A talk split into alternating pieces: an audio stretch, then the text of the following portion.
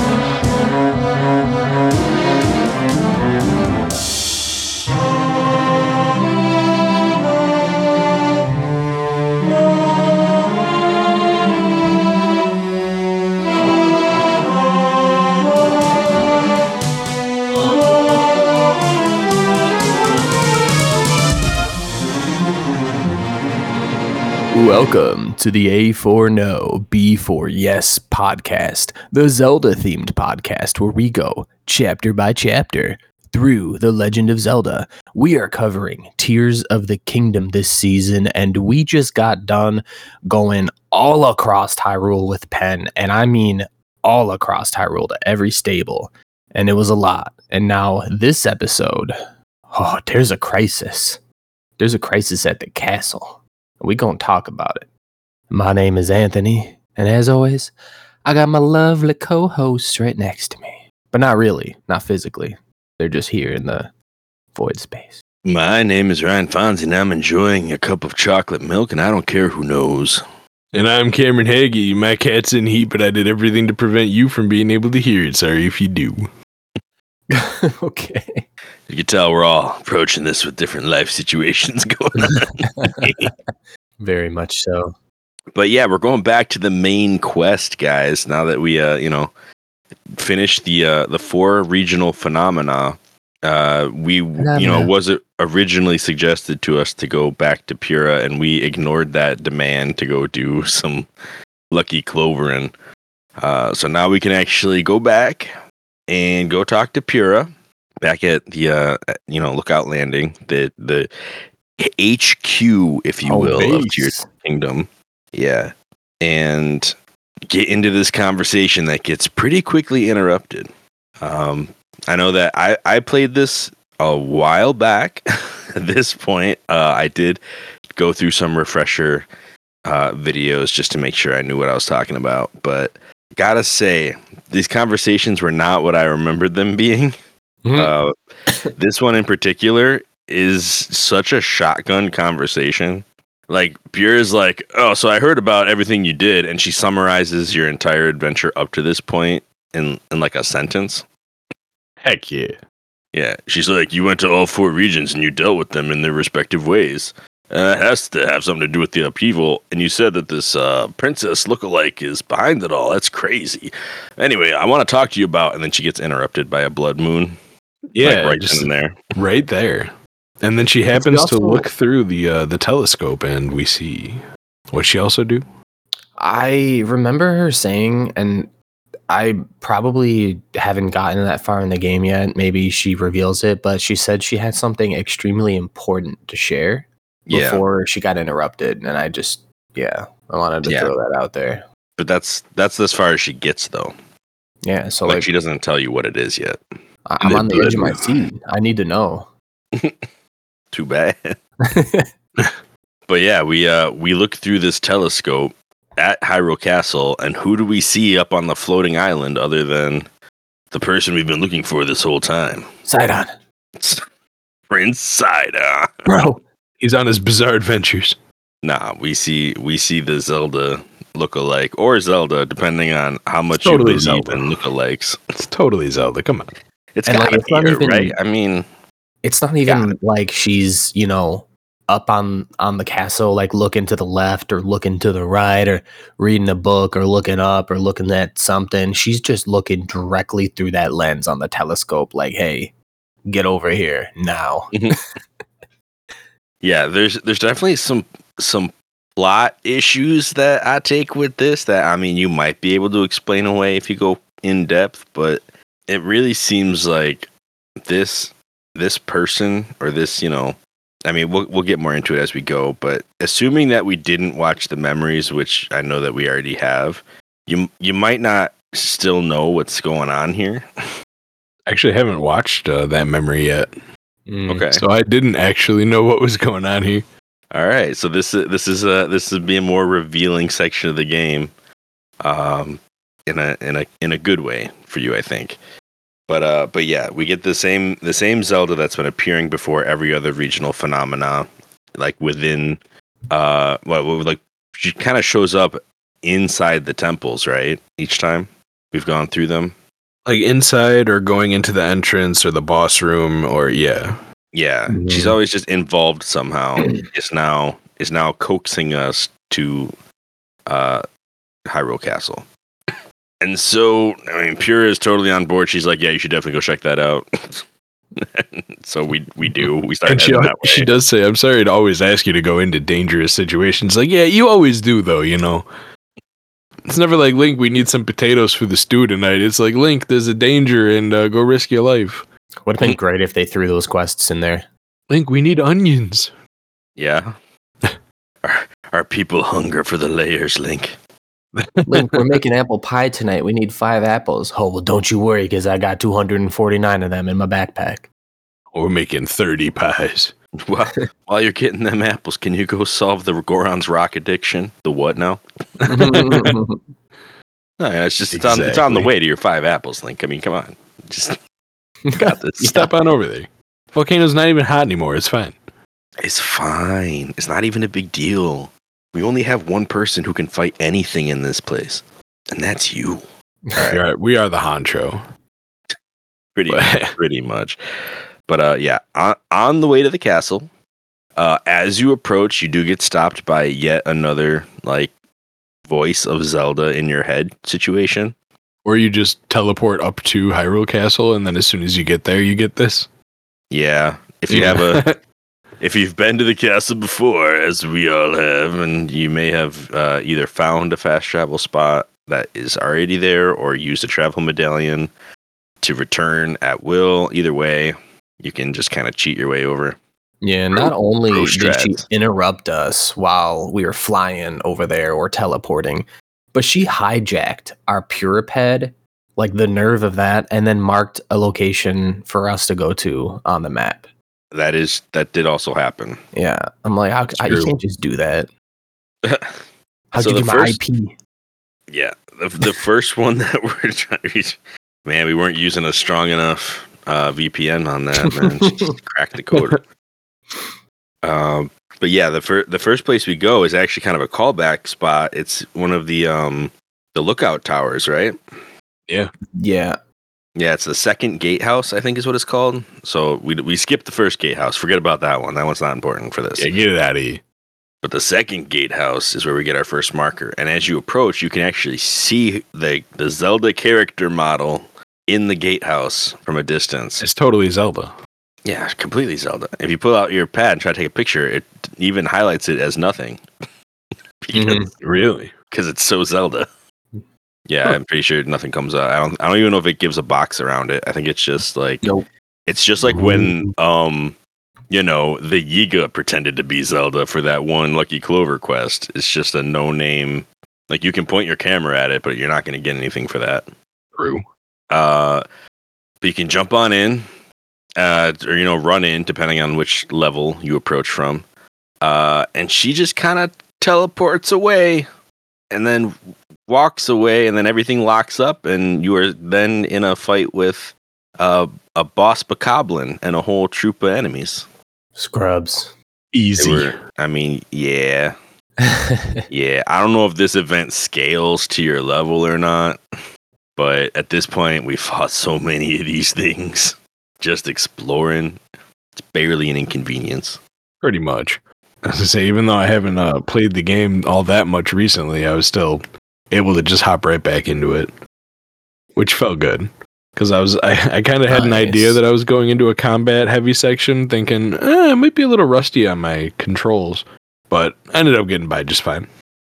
What's what's great about this game is that even if you don't play it for a while, if you have a save that's going, uh, when you come back into it, you have so many tools at your disposal. You can find something that's like riding a bike.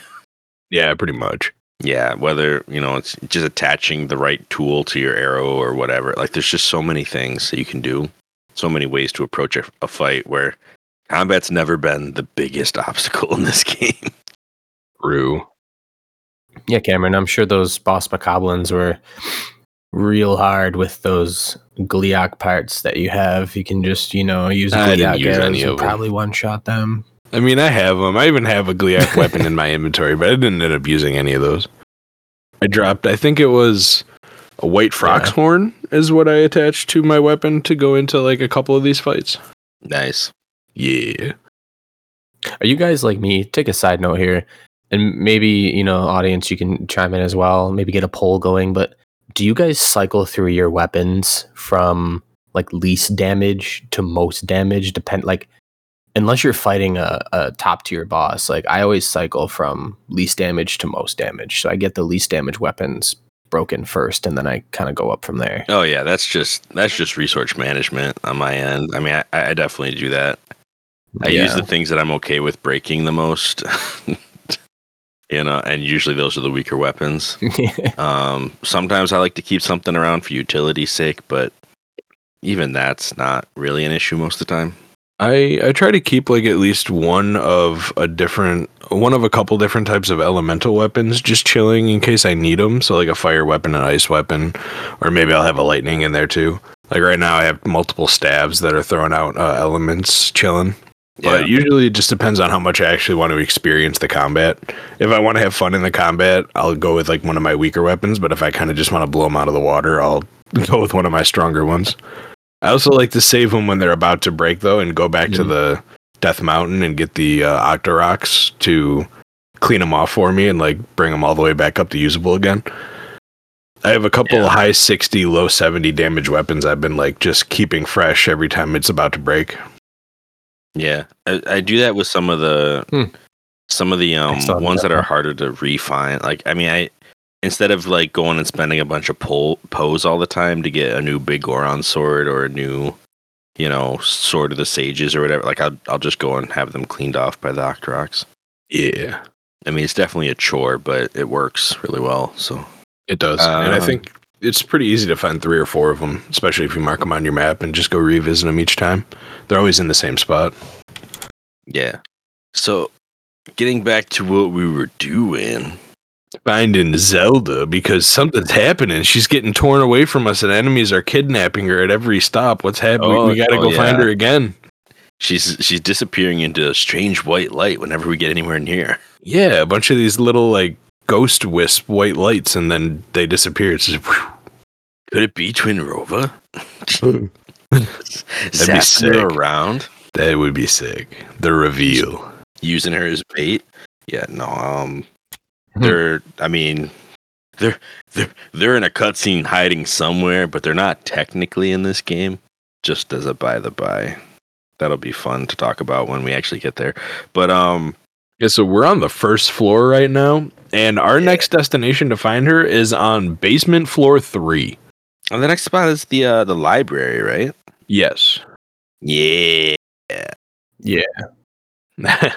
No, oh, luck- I mean, I was gonna say, luckily we already did an episode that was and was like a really early on adventure episode where Anthony and I talked about going into the castle and doing all the different things. So, I mean, if you remember how to navigate this place from Breath of the Wild, you'd be in good shape.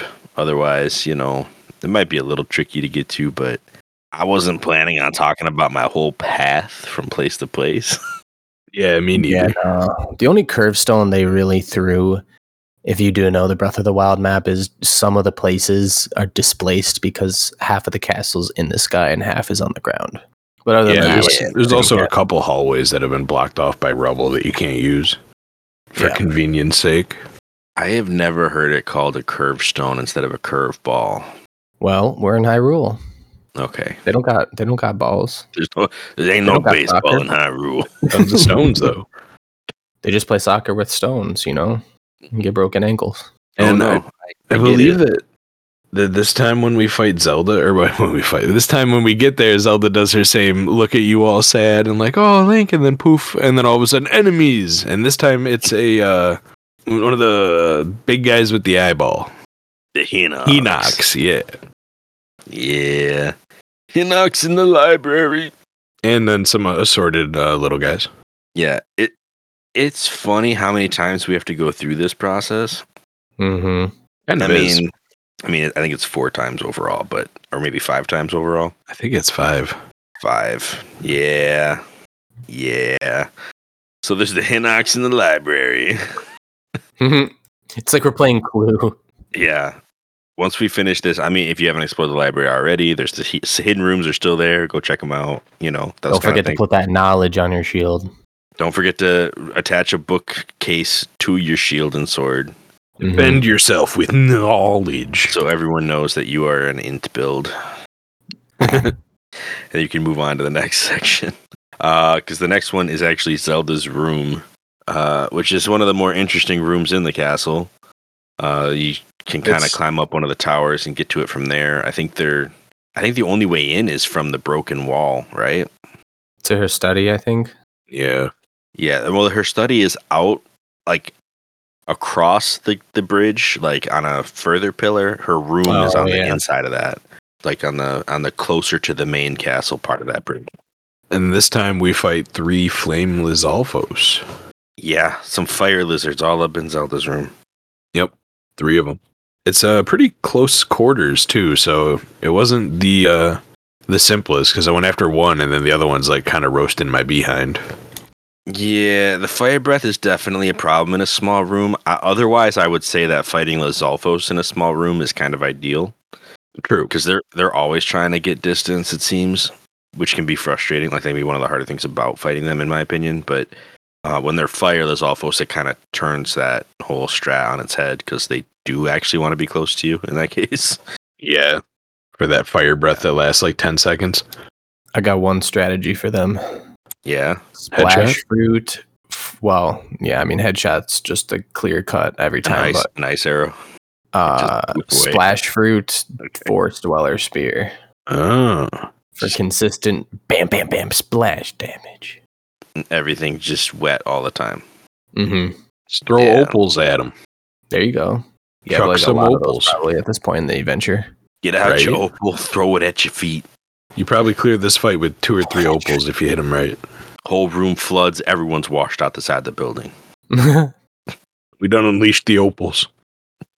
It's like one of those like um, spoof cartoons of Tears of the Kingdom.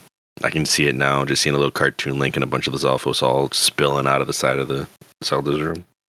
Gotta animate it. Too many opals. I'd love to see that one day. The next one's like in a hallway, isn't it? The next one is actually, I think, in the in the training room. It's like in the guard area, like the I don't remember the guards' quarters. I forget what the official name is. Oh yeah. but it's like in the upper level of that. So it's not a huge arena, um, but you get in there and you end up fighting a bunch of moblins. Oh yeah, one silver. Yeah, Yeah. Guy Honestly, took a I little think- beating on. I was gonna say, I, I was gonna say that I think of all the fights that we've that are in this section, that's probably the hardest one. Yeah. Because moblins don't really moblins. flinch when you hit them. They're just gonna smack you through it and he hurts and then And they a lot of health. and a lot of times they don't hesitate either. Like they have a Yeah. few moves that they wind up, but a lot of times they'll just run forward and just swing at you like it's a basic, you know, sword slash or something, even though they're carrying a giant club. That's that's why I hate anything with a spear, to be honest. Because spear guys will just be looking at you like, "Hey, what's up?" And then like three seconds back in time, they're already jabbing their spear at you. It's so fast. It feels like there's a welding me over here. Yeah. The only one that can move is Sidon. because he's doing a side step. Because he's Sidon, you know? So, nah, he it reminds me of the uh reminds me of that one guy in the Prince show. I um, um the name is escaping me. The Kings ranking of Kings. The Oh yeah, yeah. the spear guy at the beginning of the show ish, uh, reminds me of him because he's just so fast with a spear. Like you So even do like a dodge. sidestep, and like you know how normal animations in Tears of the Kingdom, when you do the family secret technique of like slow dodging, some of the animations take a while for them to execute, but the spear always executes like instantly, even in slow animation. I feel like the spear is so fast. If you dodge late on it, it might actually like clip through your character model while you're like getting out of the way of it. It's so fast. Yeah, It's probably. crazy. Yeah. But he doesn't have one of those. Thankfully, I think he has a two-handed weapon, so pretty easy to stay out of the way of that. Yeah. Yeah. And you know, you get a you get a true guards test with that with that bit. Um but again, Zelda has disappeared. Uh and after we're done fighting these moblins, uh we get sent to a random hallway Yeah. full of like likes. Oh, this one was annoying. They're electric like likes too. I remember They are. dropping my weapon twice, my bow once. There are electric like likes. So in Breath of the Wild there was a thunder helm that made you lightning proof. Rejuice Thunderhelm. Thunder Helm. Yeah, you can earn it by doing Gerudo stuff. In this game, there is also a Thunder Helm, and we have not talked about how to get it yet. So the one thing I'm gonna say about it is that it makes this this hallway a, a big pile of nothing. Hmm. I There's- bet. There's no danger when the electricity doesn't do anything to you. So yeah, if you get some of those helmets, I mean, there's one that makes you freeze proof as well, and there's you know fireproof armor. Like there's ways to make the elemental like likes kind of useless. And if you get the thunder helm, uh, and, and we will talk about that. That's in a later episode. It, it makes this hallway very very easy. That was my experience with it. To be honest, I just kind of strolled through. It wasn't like a risk to my life, but it was annoying to drop my weapon multiple times and have to pick it up. I was just wearing my level two barbarian armor the whole time so I can hit stuff really hard. It's my general gameplay strat in Zelda. I see mm-hmm. something that has a health bar that I want to reduce that, and I just hit it hard. Yeah. My strat is to score more points than the opposing team. No and in matter doing what damage so, I take. win the victory. Yeah, if I got to eat my whole 20 course meal in my back pocket, it's fine. I'm just going to hit it hard. Yeah. I got I plenty know, of I- I ingredients. follow. a That's good. A lot of apples. A lot of apples is right. Some baked, some not. It's fine. Some are in a stew, some simmered uh, fruit. It's great. Yeah. Uh, and this is the uh, the final one where you know she she moves up to the uh, the actual throne room Yeah. Dun, dun, uh, where we had our fated battle against Calamity Ganon one game ago. Is true. and so we can make our way up there. I mean, again, you can you can follow any path you'd like. It is the castle. We've been here before a few times, and when you get there, you get this little this little speech from from Felda, which is not what I'm gonna call fake Zelda. Felda. And Felda kind of, you know, she says, "Welcome to this room. Uh, like, like I want to show you something." She kind of turns the entire room back in time to when it was sparkly and new. Uh, this view of the throne room was in the trailers, and people were so confused by it, and for good reason. Like, why are we back here? It's just an Yeah. illusion. Pretty much. She asks us if it, if it reminds you of your time here together in, I don't know, some kind of like pull at Link's emotions. I guess is how I would say that. Like, she's just th- this character is now like kind of playing with Link, and then says, "Take a good look. It'll be the last thing you ever see." Basically, And this, Uh, that's where I'm like, Yiga? For a second, I'm like, that's as cheesy of a line as the Yiga always say. And what I really appreciate about this this part is when they started the conversation off, they actually had the cheery Zelda in the beginning. She's like, "Welcome, Link. I have something to show you." And it it was like, "Oh, this this could be Zelda because it sounds like Zelda." And then when the conversation started to get you know, started to drag on a little bit more, and she started to take in every detail. And it's like the last thing you can see her voice started to slowly, slowly sound more maniacal. I don't know if you guys picked up on that.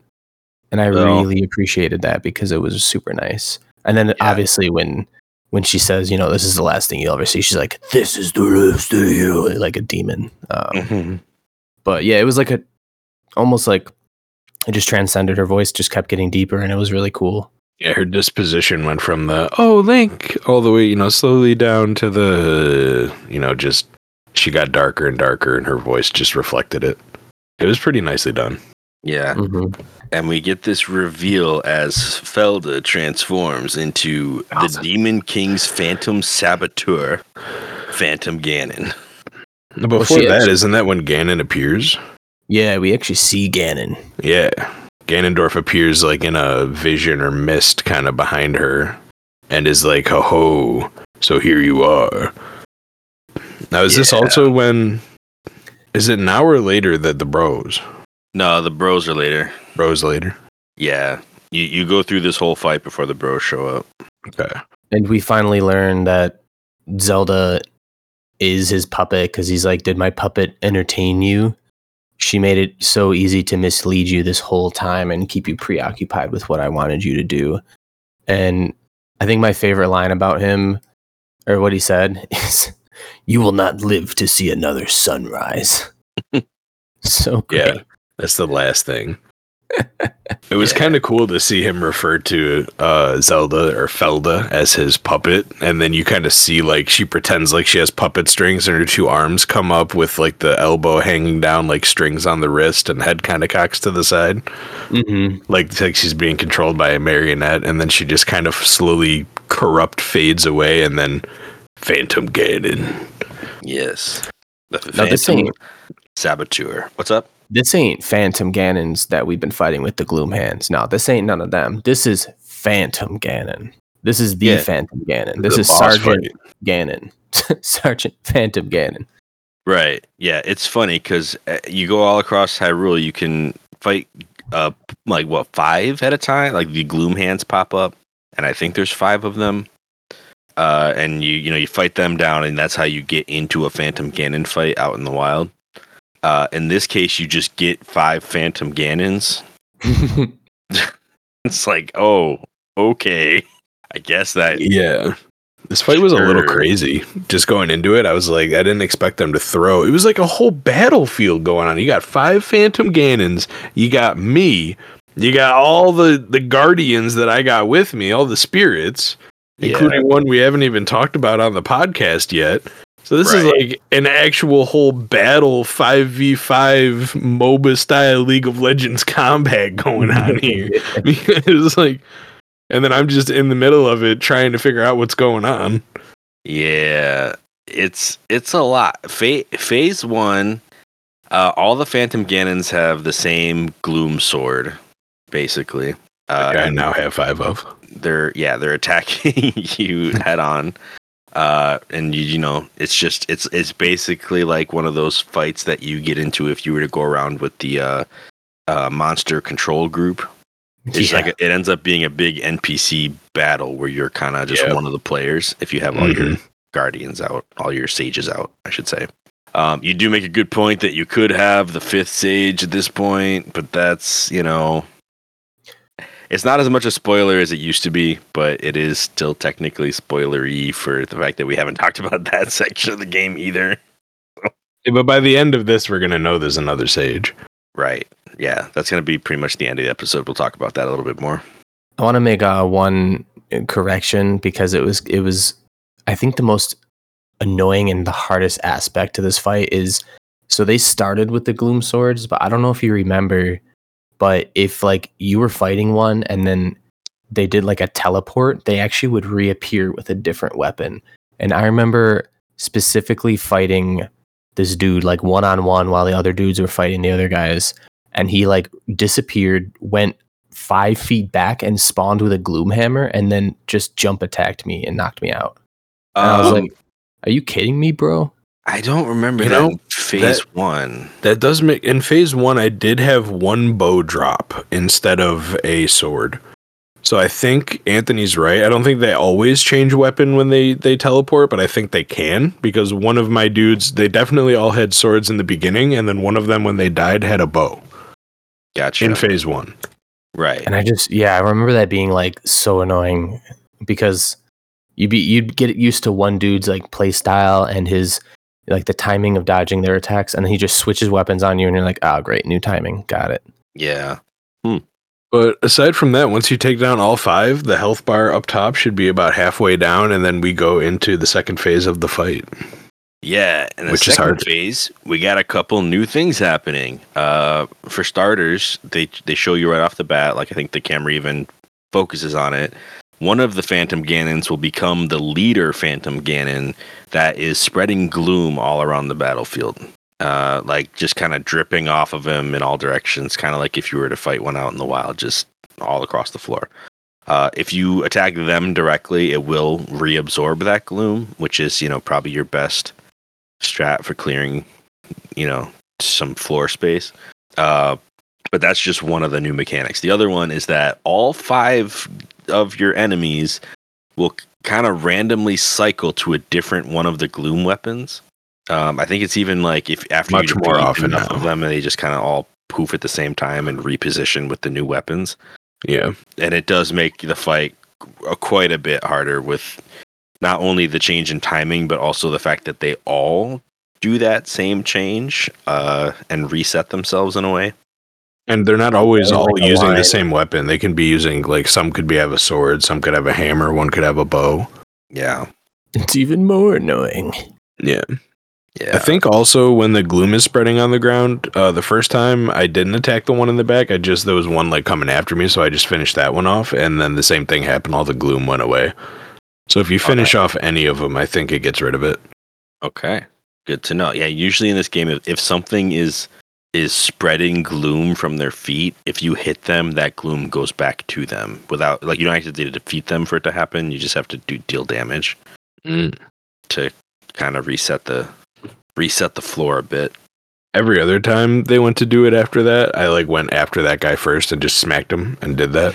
but the first time, I just kind of let the gloom spread to see how far it would go and all that, and ended up beating another one and ending it. And then I was like, I bet I could have done that better. Gotcha. One hundred percent. People don't read. So after we get him down to uh, all the way down on his health, uh, you know, we win the fight, and the uh, Phantom Ganon starts rising to the air like a puppet, and we start hearing from. y- y- You know, a Ganondorf Ganon-esque voice again that says, "It appears that the power is granted to you by re, by uh, not Riju. Wow, whoa, from Rauru's arm isn't all there is to you, but there isn't much more than that." Yeah. So, so basically, he gives you the, the most underhanded compliment he could think of. Mm-hmm. Saying you're being carried by that arm, but I guess you're doing a tiny bit more. right, like fight fighting you was harder than just fighting Rauru. Like it's like, oh, thanks, I guess. And then he tries to launch an attack at us. Yeah, he sends like four streams specifically of of gloom right at us. It's pretty much like the same stuff that wrecked us in the beginning of the game when we got the arm. tries to. He's do trying it to do it again. again. Yeah. And this is when we got the bros. this time, all of our sages appear in the flesh. That's Nah. right. not just you know their uh, their avatar spirits just you know actual them show up to dispel each one cuts off like one of these gloom tendrils uh, and protects us in the long run it's kind of funny that they could all do that with their regular weapons but the master sword done shattered the first time it came across it but hey Right. whatever It's the power of friendship, Hans. power of friendship plus he split his power into like four different things the first time it was just one and it was all in that one Yeah, it was a pretty big, chunky beam of that stuff in the beginning. Yeah. He's really letting him have the business.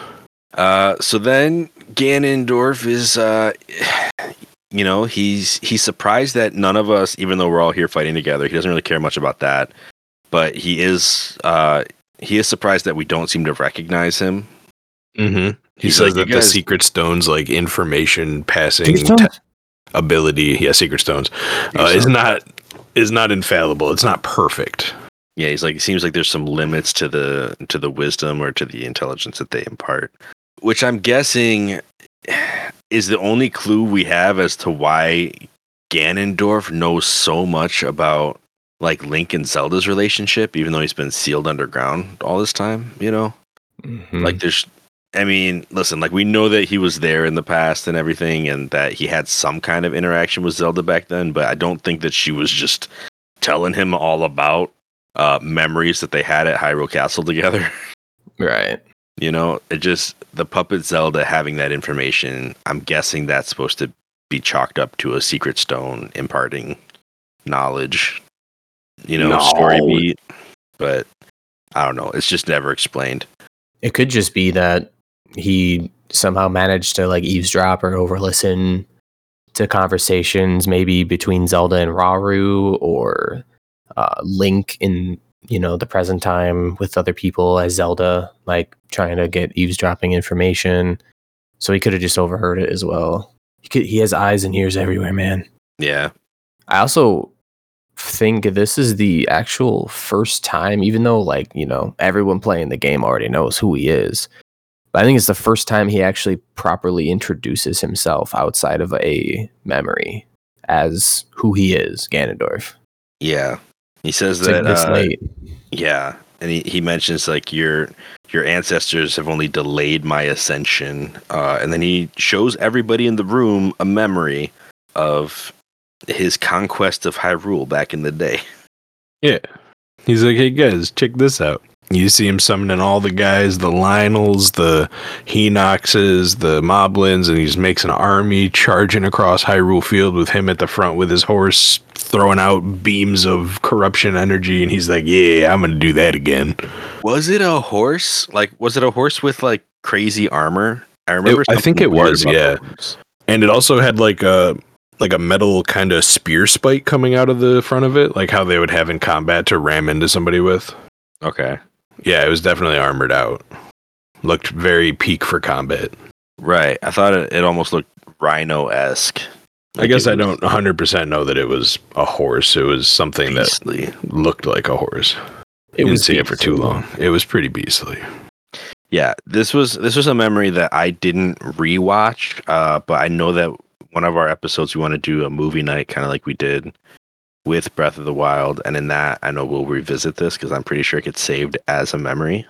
Mhm. Um, so we can talk about it again when we get to that. In the meantime, uh, we all come back from this memory, and Ganondorf just kind of leaves. Yep. He's like, he's like the, the you know this is a world that once was and will be again, and then he's he just kind of like disappears. Um, Tulin has a line here uh, that's like, wait, so that stuff in the past really happened? And I'm like, Tulin, you Hmm? got to start believing in some of these stories, man. I mean, we already proved that the whole, you know, sky ship was a real thing back in your hometown. Right? We we've listened to the story from the sages four times together. you you still in disbelief? Yeah, he's been there since the beginning. He has the secret stone. he does have that. He's wearing You it. should know. He should be Yeah, getting at least some knowledge imparted to him, right? So you think he'd at least have the inkling that it's real? and he's like, maybe it wow, it's all real, huh? Maybe it only actually imparts the knowledge if you stick it in your forehead, like some Mhm. Maybe. Or it's a slow trickle thing over time. Maybe he just needs to go to Hyrule Library and get a get a bookcase shield. He needs some knowledge. Get that But, you bookcase know- bow, Tulin. My favorite line from Riju, possibly next, where she's literally just like Sasuke. She's pulling the ninja ninja smarts out. She's like, "Wait, hold on. He must not be at his full strength if he just fleed instead of finishing off." Yeah. He's like, y- you know, he was able to attack you guys the one time, but he didn't stick around once he saw everyone was all together. He he bounced. He's like, she, he must not be back to full power yet. And I was like, "Oh, So let's regroup and figure out what we're gonna do next. Yeah, It's a good inference on her part. If I Ganon know, could right? just take them all out, he probably would. So seeing that he can't, that might be she's their got them time to young strike. battle smarts." That's right. Yeah. She's the general. Best rates. So we get, yeah, go to the general and save some time. It's also cool to see That's her the kind of kind of uh take up the mantle of Urbosa a little bit as Urbosa is very battle smart. She's kind of like mirroring that a little bit, and she's quite young too. She's Yeah, to it's it's a Gerudo thing. They're they're the battle women, the warrior Mhm. women. Mhm. They're ready for it. Yeah. she's got that them Gibdo fighting strats. Got the senses. She knows a decrepit corpse when she sees one. Goodness. what? So Ganondorf could just be King Gibdo. I mean, in a way, pretty Uh, much. He's a mummy. Did he Super strong. now? Now, did he marry Queen Gibdo, or is it just kind of like a title? I don't want to think about that. Okay. Unless Queen Gibdo was possibly like a Gerudo at one point until witchcraft, maybe. Yeah, witchcraft may be. Ah, Listen, we all have different ways of reviving. Some of us um, absorb dark power from the the depths of uh, Hyrule, and others just build ourselves a chrysalis, turn into a beautiful moth out in the desert. yes, beautiful. I'm gonna start calling Ganon Meruem over here as the king of the bug people. As a Hunter X Hunter call. I, I, you know, that was my first guess, but I was hesitant to voice it. Yeah. That's the king of the ants. Sounds like the Chimera King. The name his mother gave him. All right. Great name. So onward back to HQ, we do end up regrouping. Uh, this time, you know, we talked to Purah, and she kind of gets back around to the important thing she wanted to talk to us about. I think. Actually, you know what? I don't think she But actually she has does. the recap. She's the recapper. She recaps everything for you. She's like, "Oh, well, this is what happened there." Right? She's like, "Yeah, Well- you he's definitely Princess Zelda's an imposter. You definitely fought the the Yep. Ganondorf that was in the imprisoning war and you definitely did that." And so I I don't know, Yeah. man. Like, And then know, isn't isn't Riju the one that pipes up with the the next bit? I'm not Is it- sure who brings it up. I think it was Riju brings up and says, "Wait, when we saw them fighting, like the sages fighting against Ganon, there was six, or there, Yeah. there's six sages, including Rauru. So Link is kind of Rauru in this situation, Right. and then the like so, so we're missing a sage, and then it kind of goes back and zooms in on all the different sages that we've seen so far, and shows the last one that we've no idea of. Right. Uh, so if you've watched other memories again, because you know the game's not linear, you don't have to do things in the order that we podcast about them. Um, you would know who this character is. Um, they are, in fact, another Zonai, as you might have been able to tell by the appearance of this character. Mm-hmm. they even have a mask on their head that looks a lot like the, I think, the chest plate that Rauru tends to wear. So they are they are the only two official Zonai that we know about in the game. As I mean, at, up to this point, anyway. Isn't Rauru's Uh, wife different one though? I don't think Rauru. she's a Hyrulean. Oh yeah, Hy- Hy- Rauru's wife was Sonia. She was a Hyrulean. Guys, we did him dirty. It wasn't Riju. It was Bro Bro. He's Oh. the one who had the epiphany of it was one more sage. It was Sidon. Bro, bro, Sidon. Sidon. Yeah. Ah. I just looked up the official like text. I'm like, oh man, we almost missed Sidon's most important smart moment. I just went with what you guys were saying because I did not remember who brought it up. He's contributing. He's I know, right? contributing. Look at my man. Tulin, Tulin contributed by not rem- not believing that things were real until that moment. Riju contributed with the war strats. Sidon contributed with remembering the memory, and um, you know, Yunobo's there. Yunobo is there for emotional support. I guess I don't know. Yunobo, I don't think has a single line in any of this. Wait, no, Yunobo is just like Hulk and Marvel when they tell him to go fight, he just smash. So it's just like Yunobo go smash, and he's like, I That's I'm what just- the Gorons are there for. Yeah, I'm just I'm just here to be a sturdy foundation. So And uh, in my case, I also got told that. I mean, should we? Since I, I already, we're a couple of us might already have the the sage. I got I got told to go find the master sword because I never Oh. did that. oh. hilarious. Okay. Um, See, I got told to go find the sage because I, I got- had the master sword. They, they were impressed with me that I already found the sage. They told me to go. That Fonz, they're like, "Oh, this guy's set." yeah, they told me to go to go fight the boss. They were like, they're like, "What are you doing here? You should have just went underground while you were there." They're like, "Just go finish this, man. You did everything. Come on." You almost No, found every cave in the region. Come on, man. you charted a full topography map of Hyrule. Yeah, they were because this is this is officially where the four phenomena mission ends and where the fifth sage mission begins. Um, if you already have the fifth sage, it's immediately completed. Uh, it is basically another natural phenomenon's worth of com- content. So it's really funny to have it be opened and closed all at once like that. Yeah. Um, and one of like three different people will tell you to find the master sword in general. I mean, I know that the the Great Deku Tree will, um, Purah will right here, and then the Fifth Sage will when you finally meet them. So, you know, a lot of people want you to find that. If you already have it, it doesn't even come up as much in conversation. Mhm. Yeah. I don't. So they're like, you should go see the Deku tree. Yeah, And I'm like, I'm like, yeah, uh, yeah. But do you really have to though?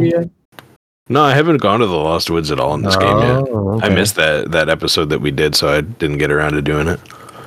Uh, the okay. Deku Tree like gives you hints, but doesn't actually tell you what to do.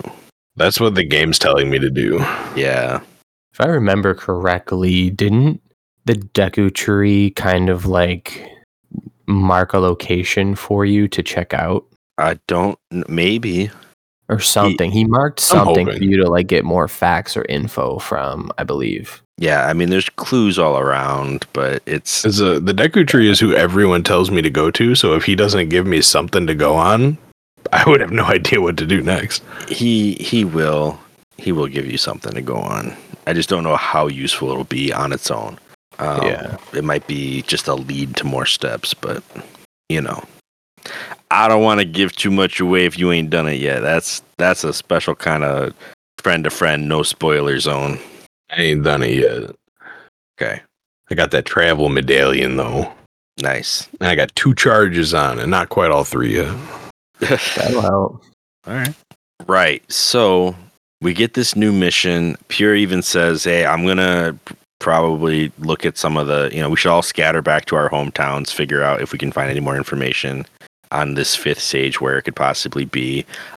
I think she even says that she's gonna visit Kakariko, um, which is kind of your hint that that might be a good place to go. Like she, I think she even mentions like, didn't some ruins fall over there? Maybe they know something.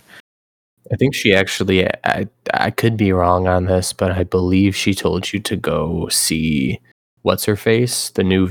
Aya. I mean, if yeah, if I don't know if you want to say village chief, but village, the new village chief, uh, Paya, and I think she tells you to go see her Yeah. because you could help out. And that will be uh, that'll actually be where our next episode goes as well. Will be to Kakariko, because not only are there ring ruins there, but there's a bunch of other things that happen in the town that are a little just more minor. But one of the major themes of that town were these ruins that you didn't have full access to because of Felda. Uh, Felda told them not to investigate, like not to get anywhere near the last set of ruins because they were still floating in the air, and it, it was like, oh, don't touch those; they'll fall and like they'll hurt somebody or something like that. so, so the whole town's been staying away from them. But now that you all know, you all know about fake Zelda, uh, you might actually be able to go finish your investigation. So, Mm. yeah, Man, I'm Felda's out the thinking- way. I'm thinking Felda needs to be a new Smash Bros. character. and I got. And speaking of um, characters that are in Kakariko, just real quick, I'm just gonna throw this out as like a as a as a tease for next episode. I got a bone to pick with a couple of them characters. Oh, I could I One- could go straight off. Tell one- you what, who. One specifically, Man, just make some soup. bro. What? What? I don't know. I don't know. Soup. The, the tea's gonna be hot. We spilling it next Mhm. episode. Got to get him out of here. yeah, we gotta get him out of here. But uh, yeah. So so we are we're done. We're done with this section. I don't know if you guys have any final thoughts on it. Any additional bits? I mean, I I thought that it was kind of cool that they did a um like a like a basically a demon masquerading as you know the princess. That was kind of cool.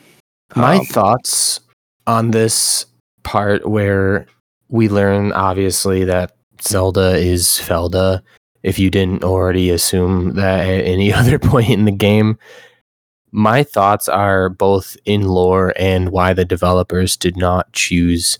Oh, Ganondorf's a master manipulator, right? And he's been shown to be a master manipulator, cause great crises like all over uh, Hyrule, which he did do, but he only pretended to be Zelda.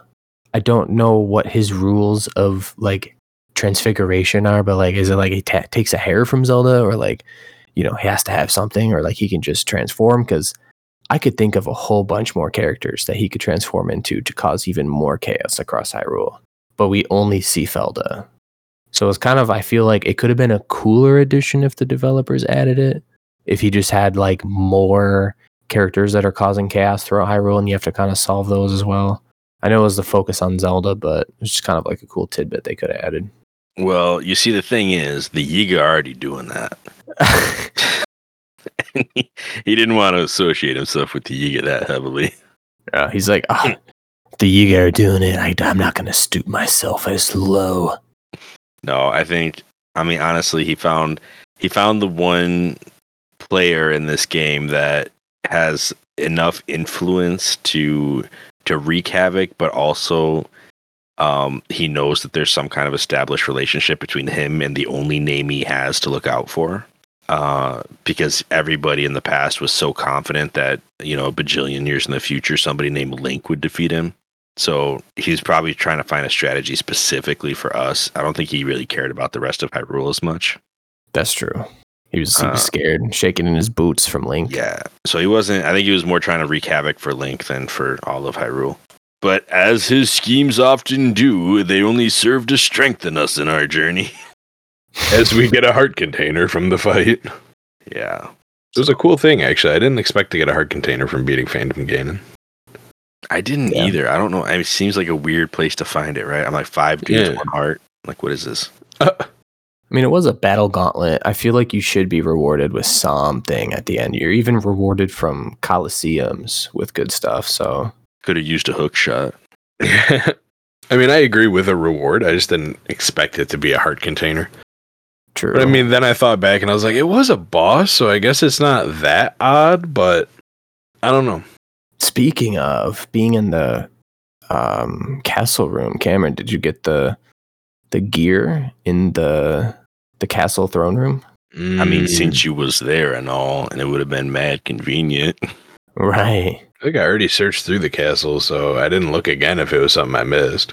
Yeah, it was in the the toppity top throne room. Yeah, I think I got that the the first man. time. Oh, okay. Oh, okay. Because that's a that's a good piece of set right there. The champion's armor. Yeah. Set callback armor, man. But I'm all about that barbarian, though. Me hit hard. Yeah. Once once you have armor that you like, like why ever change it? Unless unless I'm climbing. If I'm climbing and I know I'm gonna need like to get somewhere that's difficult to get to, even with max stamina, I'll throw on climbing set. Or as much of it as I have, anyways.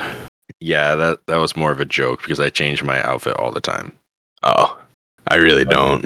Rarely I'll change to the gliding gear, and obviously if I'm in a hot place or cold place, but normally I'm just always in barbarian armor.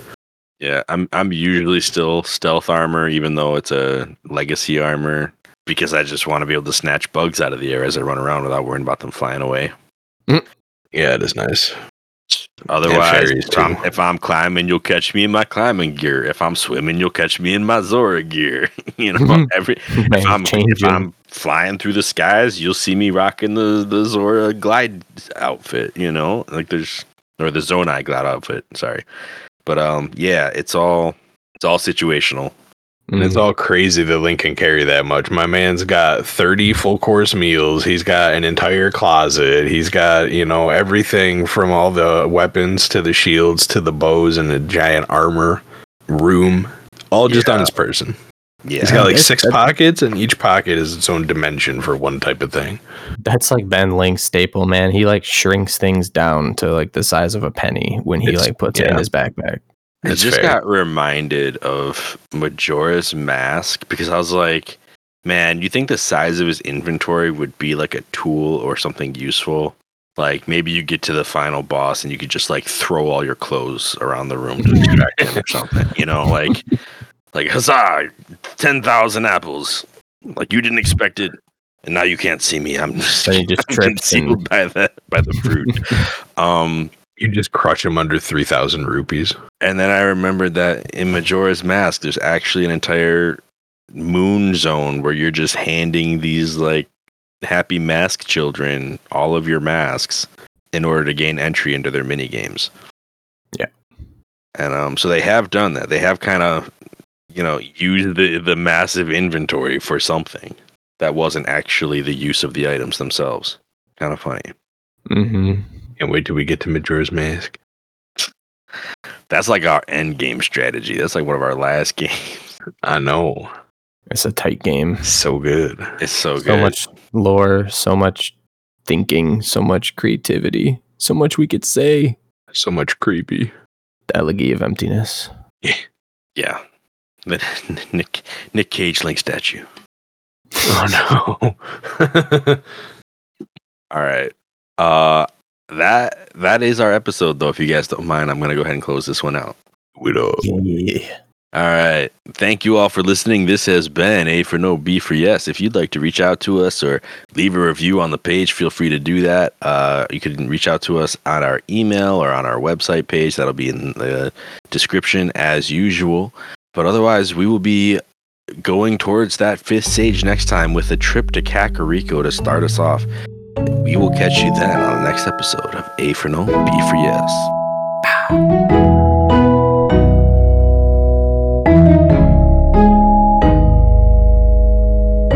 Did you get all that?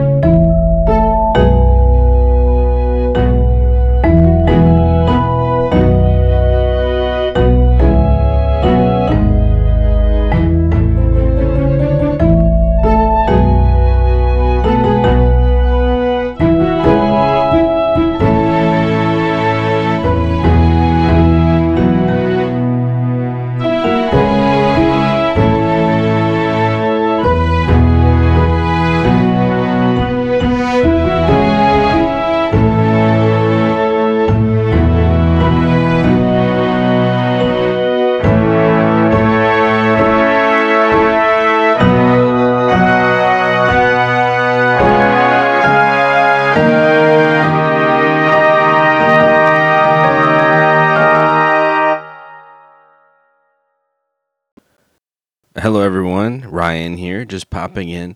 I wanted to give an acknowledgement to some of the responses we've got to some of our uh, episode questions. These are you'll find usually on Spotify as like a poll or a um, just a, a feeler question about uh, usually something now related to the episodes, but a lot of them were just simply, what do you think of the podcast? Uh, we did actually get one submission as well through our website recently. So I just want to cover some of those real quick. Unfortunately, it is just me right now, but if there are questions or things that I think apply to the other hosts of the show, I will bring it up with them as well. So just a few shout outs here. On uh, one of our recent episodes, uh, start of this year, we actually did a best plays of 2023 and we asked you, the listener, what your best plays were. And we got two responses. One from Colton says that uh, his best plays were Tekken 3, Metal Gear Solid, uh, Wind Waker, Breath of the Wild, Tears of the Kingdom, Star Wars Battlefront 2. I love that game. Uh, Skyward Sword HD, Super Smash Bros. Ultimate, Link's Awakening HD, Bowser's Fury, and uh, he also gave a shout out to Lincoln Bingus, which is kind of a joke from our Skyward Sword ep- episodes uh, back in what season three. That was a ways back. Good lineup here. I'm not sure how many of those fighting games you actually played on a Nintendo system. I'm sure Star Wars Battlefront 2 was a more recent, probably like a PlayStation or a PC or something like that. But yeah, awesome list. And then we got a response from Ganondorf. Um, this person is, I think they've changed their name a few times. Uh, Ganondorf has given us a bunch of positive feedback on some of our episodes. Um, always appreciated. Uh, and this one, he uh, he mentions that his favorite plays were the uh, Mario and Rabbids Sparks of Hope, Wreckfest, and Need for Speed Unbound. I'm not super familiar. Like I haven't actually played any of those games. I don't think. So it's definitely a cool list to look into. I've heard the Mario and Rabbids series is really good. I've played some Need for Speed games in general. Uh, I tend to enjoy those as well. And I have to look into what Wreckfest is, but that sounds like a party. So then moving on to some older responses. Uh, uh, we had another response from Ganondorf asking which of the Legend of Zelda games is our favorite. Uh, this is an interesting one because we tried, at least when we started the series, the podcast, to um, the end of each season do like a a top list, like our top X amount of games, and we have kind of fallen off of that tradition. I'm going to see if we can get back on it at the end of this game. I think it'd be really interesting to see where our lists have gone now that we're five games in. I, I can tell you that my favorite Legend of Zelda game is the Ocarina of Time. Uh, just it's the one that holds the most nostalgia for me. It's the one that introduced me to games that have an actual in-depth, complex storytelling. Uh, whether it's just from the settings, the characters, um, the way they interact, uh, that go beyond surface level. And so I've always just held a special place uh, for for the Ocarina of Time. Uh, it's one of my favorite games to talk about. That's why we started the series with it. Um, and it, you know, I honestly I could do a whole nother podcast on just that game.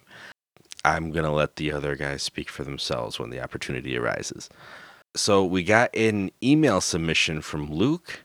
Uh, Luke just gave us some positive feedback here. Says, "I love this podcast so much. I'm only on season two. Keep up the good work." Yeah, I, uh, I'm I'm glad that you are enjoying it. I will say that our tone does change a bit, moving. I mean, seasons one and two, I feel like we're very similar. Season three, four, four and five, I feel like are are different feel.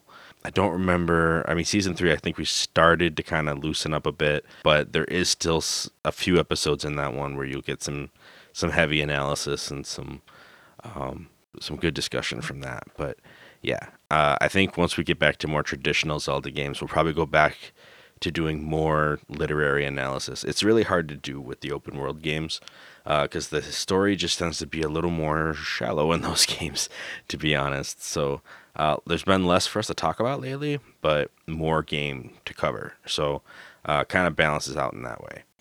Um, but yeah, thank you guys so much for for your submissions, for all of the feedback you've been giving us. We're honestly we've been seeing growth not only in numbers but in engagement, and that's that's very much appreciated. Hopefully, we can do. Uh, you know, I, I mean, the dream is that one day we'll be able to do mailbox episodes and just talk about, um, you know, ideas and and feedback and things that you guys send in. But till then, I'll just pop in every once in a while like this. I'll probably share some stuff with the guys, uh, and we'll go we'll go from where we're at. Um, but yeah, y'all have a good few weeks, and we'll catch you on the next episode. Peace out.